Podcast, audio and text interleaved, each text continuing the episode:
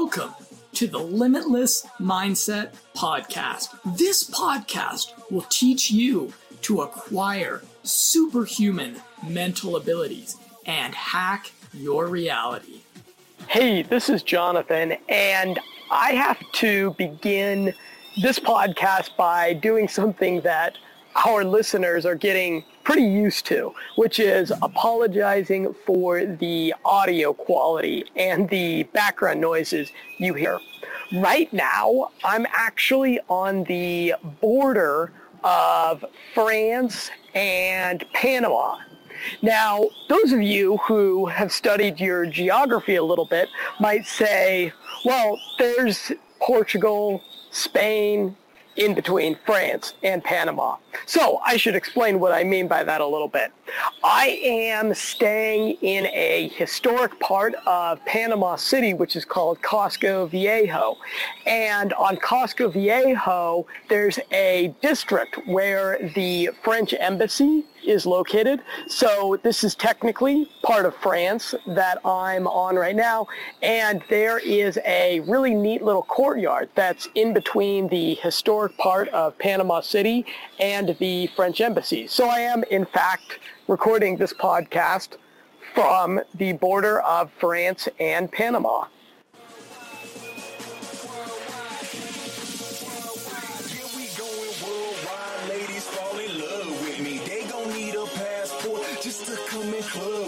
shining all night. So I guess I'm on my glow status all around the world. So the king is on that glow status. Shorty's bilingual cause she like both girls and guys. I don't know another language, but she understand my dollar sign. Said we got chemistry, so now I study abroad in the night in Paris, France. But the is where we start. We be clubbing, yeah.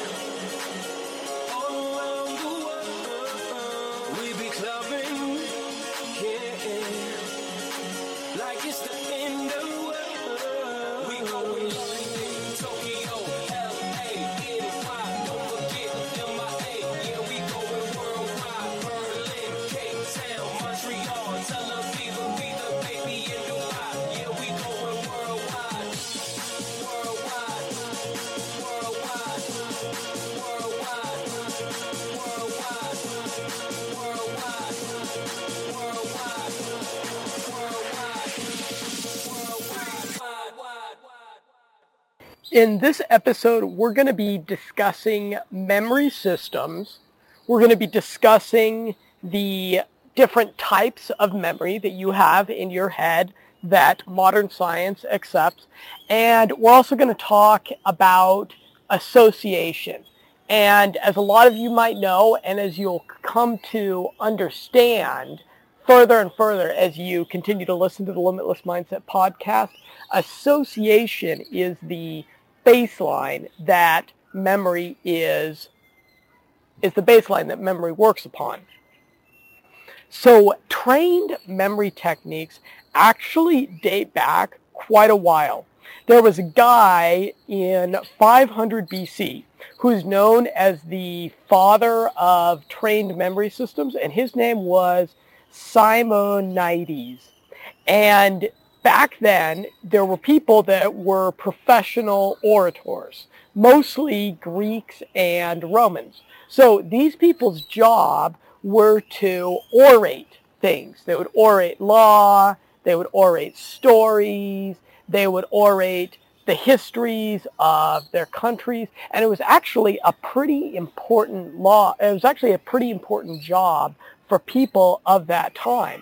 And it was very important that these people were very accurate about what they were orating because the orations were the primary way that information was shared. It was essentially kind of like the information medium of the day. So you think about nowadays, our information medium is, well, the internet first and foremost, and 10 years ago, 20 years ago, things like newspapers, television, etc., were the primary informational mediums back in Roman times, back in the times of Simon, Simon, Simonides, oration was the primary way that information was shared. So it was very important that these people had very trained memories and that they were prop- properly orating, which I don't do all the time, it was very important that they were properly orating all the information that it was their job to express to the population.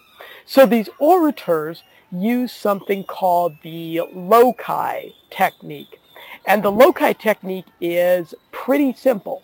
What they would do is they would pick out different places in their homes, but associate those different places to the different parts of, they would form a mental association between the different places of their home and the different areas of the speeches and the orations that they would be giving. So their front door would be the first part of the speech. And then the entryway to their home would be the second part of their speech. And then the living room of their home would be the third part. And then the kitchens and the bedrooms. And I'm not sure if they were particularly good orator. They could probably afford a home that had a, had a toilet in it. So maybe some of them had the opportunity to use toilets as loci as well. And that's where trained memory systems begin. So it would probably be a good idea on our journey to become limitless to practice the loci technique at some point. Next time you have some form of sequential information that you need to memorize, go and take the first thing that you need to memorize and associate it with the front door of your home in one way or another. So if I think about what I consider to be the front door of my home would, I suppose, be the elevator to my condo building in Denver. So let's say that I'm trying to remember the parts of the podcast that I'm giving you right now. So the very beginning of this podcast is talking about the loci technique. So what I would imagine is I would imagine the elevator in my condo building being like a super powered locomotive elevator because loci, locomotive, in my mind, I can associate those two things together. So if I were to use the loci technique to memorize the podcast content, that's how I would go about doing that. So as an exercise and as something interesting that you can tell your friends that you've tried, I would say next time you have to remember something, use the loci technique. And this falls on a essential memory principle, which is that you can remember any new piece of information if it is associated to something that you already know. So going back to the loci technique, these people knew what the layouts of their homes were. Pretty much everyone, unless they've just very extremely recently moved into their home, is going to know the layout of their homes. They're going to have an idea of, okay, this door is here, this pantryway is there, this chair is here, and we can create associations with those things. We can create memory and information, data-filled landscapes out of the physical places that we reside. So that's the loci technique. Kind of cool if you ask my opinion on it. I have an interesting quote from an ancient scroll that is regarded as being very authoritative. The name of the scroll is Ad Herennium, and this is from actually over 3,000 years ago. Now, nature herself teaches us what to do. When we see in everyday life things that are petty, ordinary, and banal, we generally fail to remember them because the mind is not being stirred by anything novel or marvelous. But if we see or hear something exceptionally base, dishonorable, unusual, great, unbelievable, or ridiculous, we are more likely to remember it for a long time. Accordingly, things immediate to our eye or ear we commonly forget. Incidents of our childhood we often remember best, nor could this be so for any other reason than that ordinary things easily slip from the memory while the striking and the novel stay in the mind. So that's a pretty cool quote from 3,000 years ago in the book Ad Herennium. And what they're talking about in there is a principle that is going to be very relevant to you developing a limitless memory, which is that as you're using trained memory systems to retain information and to retain information in a systematic way, it's very important it's very important that you create visualizations and associations that are absurd, that are ridiculous in one way or another. So in our toolbox for creating visual associations, we have four different tools. And those tools are substitution, out of proportion, exaggeration, and action.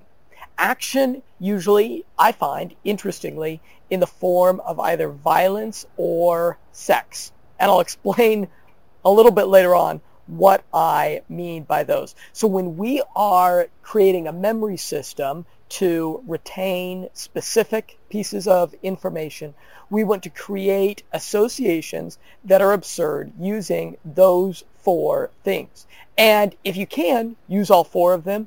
If you can only use one or two, that's fine as well. So again, they are substitution, out of proportion, exaggeration, and action.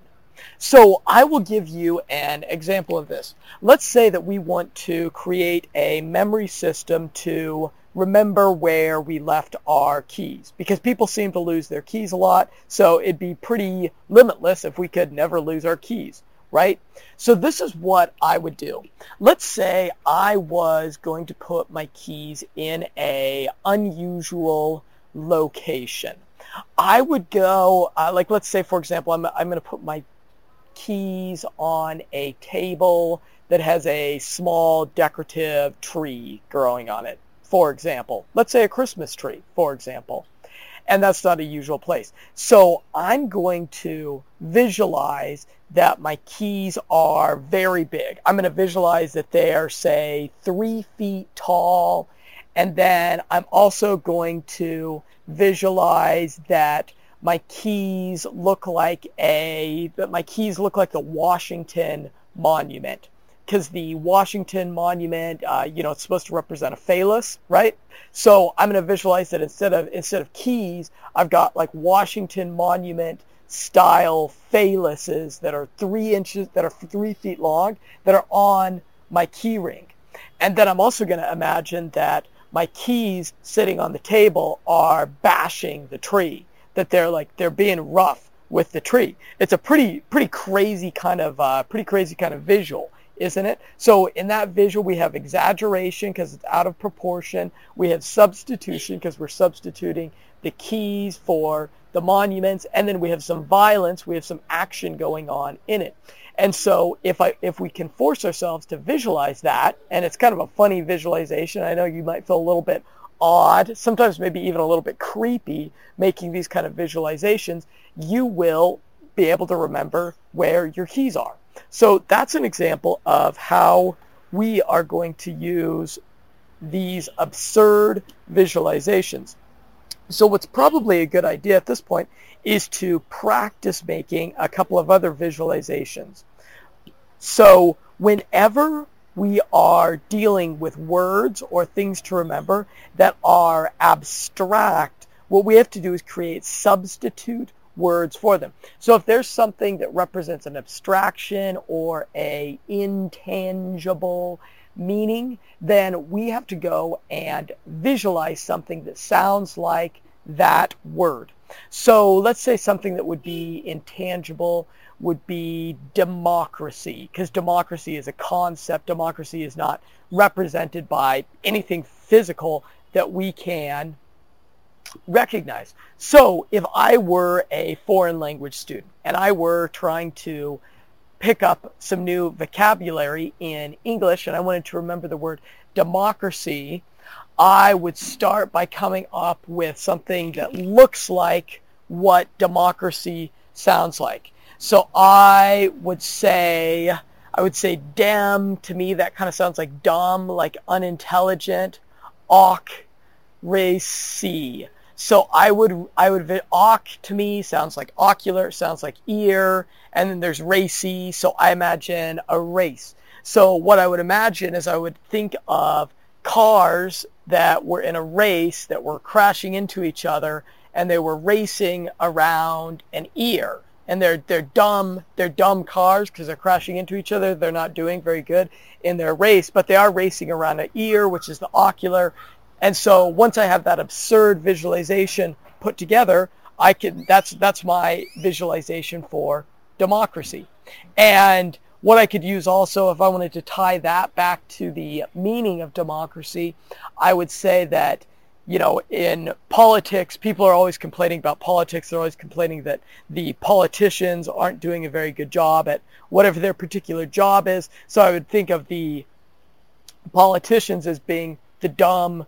race car drivers. And I know that sounds like to someone that's English speaking that knows what democracy means, that sounds like I went through a bunch of unnecessary steps to it sounds like I went through a bunch of these unnecessary absurd steps to arrive at that visualization. However, if you are creating learning systems for remembering new things, it's actually important that that goes on because those absurd steps that you go through to create that kind of visualization is going to force original awareness of the concept, of the name, of whatever it is that you're trying to create your memory system around. And it sounds kind of like a pain in the ass to go through those steps. However, the first couple times that you go through those steps, it does take a little while, takes a little bit longer. It's a little bit of a inconvenience.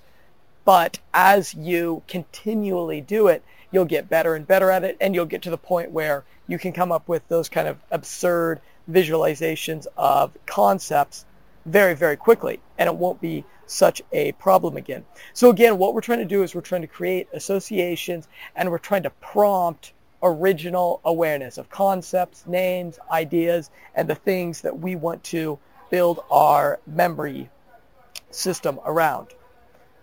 Some other words that I'd recommend you trying to create visualizations for now are Minnesota, Jonathan, and Mississippi.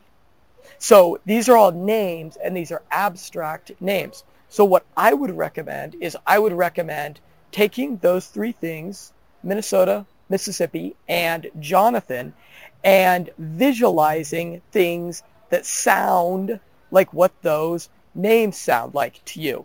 And then go and create a visualization going on. And I'd recommend doing that right now. If you need a little bit of extra time, if it takes your creativity uh, just a little while to come up with those visualizations, pause the podcast now and go do that. One thing that is very important to hacking memory along with maintaining a very healthy memory is the state of your diet. That's right. What you eat has a lot to do with how your brain operates. And there's a very good reason behind this. Your brain actually consumes a full 20% of everything that you put in your body. And if you think about it, this makes a lot of sense because the brain is, as far as we know, the most powerful computational computer in the universe. And it takes a very specific blend of fats, acids, and proteins to run at maximum efficiency. Now, a lot of people in America, a lot of people in the Western world, as well as in Europe, eat a diet that is pretty diametrically opposed to the kind of diet that our brains really need. Some of you might also be thinking, okay, I know that, you know, diet is important to keeping my mind really healthy, but isn't there a lot of good supplements that are on the market that I can take that I can get the majority of what my brain needs in those supplements? I can take a shake, I can take pills, you know, whatever, spend a little bit of extra money, and then I can pretty much eat the way that I want. And to an extent, yes, that is correct. There are some supplements that are on the market that do a legitimate job that have been scientifically proven to improve your memory, improve the function of your mind, but your body absorbs nutrients in a holistic way, meaning that our bodies are engineered to consume food, consume products uh, that the natural world produces, and to convert those products into what our body needs. And if you think about the way that our bodies evolve and the way that ecosystems evolve, being interdependent upon each other, this really makes a whole lot more sense. So I'm going to give you a couple of different food groups that if you're not eating from these food groups frequently right now, you're definitely going to want to increase your intake of them. So what you'll find is that your fruits and your vegetables and your fish groups are in general going to be the food groups that are going to be the very best for your memory. So talking about fruits and vegetables, the very best things to be putting in your body are blueberries, acai berries, and rosemary. These things are just all around really excellent for your mind. Blueberries and acai berries contain a really high amount of anthocyanin, which is very important to the neuroplasticity process occurring. Also, if you drink, and a lot of a lot of people listening to this I'm sure drink, you want to drink red wine because red wine contains really high amounts of the phytochemical anthocyanin as well. So it's kind of funny actually you know, everyone's probably told you since you were a little kid that drinking is, you know, bad for you and that it's doesn't help your mind out at all. But actually, if you drink one or two glasses of red wine a day, that'll actually help keep your mind uh, a little bit extra sharp. In general, with in general with fruits and vegetables, your red fruits and vegetables, your blue fruits and vegetables, your purplish fruits and vegetables are going to be high in the phytochemicals that are important. Also, you're going to find a lot of brain power elements in coffee and almonds. Now with coffee, coffee is an interesting thing because a lot of people order their coffee with a whole lot more than just coffee in it. A lot of people put all kinds of whipped cream and all kinds of extra additives and sugary stuff in there. And if you're drinking coffee in that way, it's going to end up being not very healthy for you. But if you're drinking your coffee straight, if you drink black coffee, it's actually very, very healthy for you as it contains uh, really high amounts of antioxidants. Almonds are also really, really excellent for brain health. So I would recommend, since they're so cheap and they're also delicious, I would recommend buying a bag or two of almonds every single time you go to the store and then just eat them all day throughout the day. And they're delicious and they're just really healthy for you in a number of different ways. The meat group because a lot of us like meat. I, I went, uh, there's people out there that make the decision to remove meat from their life, but I would never recommend you do that. I would recommend that you do eat meat, but the meat group that's really excellent for your mind is going to be fish. Those who are seeking a limitless mind and body, fish is quite simply one of the best things you can consume. In fact, I believe in the movie Limitless, in that excellent scene where he's meeting the big shot investment banker for the very first time and they're meeting at a fancy restaurant. I believe they're actually eating fish in that scene. So a diet of fish should definitely be part of your recipe for grandeur. Omega 3 is a fatty acid that occurs in fish and it's a fatty acid that is actually very similar to the fat that your brain is composed of. So as you can imagine, it's important to have a real high intake of omega-3. So the fish varieties that are highest in omega-3 are tuna and wild salmon. And if possible, always get your fish uh, from a wild caught from wild, wild caught place or from a organic farmer farm uh, fish farm. What if you don't like fish? Because I know there are some people out there that just don't like the thought of eating something that was once a slimy creature swimming around in the sea, make sure that you're taking an omega-3 supplement. And one of the things that's awesome about omega-3 is that it's real cheap. You can get about a month's supply of fairly high quality omega-3 for about 20 bucks at any grocery store. Okay, I'd like to talk now about the different types of memory that modern science recognizes. So in preparation for this, I read a scientific paper called Decisions and the Evolution of Memory. Multiple systems, multiple functions. And what they described in this paper is that money, memory has evolved as a set of decision-making guidelines with three components. The decision rules uh, that guide the organism's behavior, the memory systems which store the data required by the decision rules, and search engines inside your mind that identify the routes to the stored information which is needed for specific rules for specific situations. So there are four types of memory. The first is procedural memory.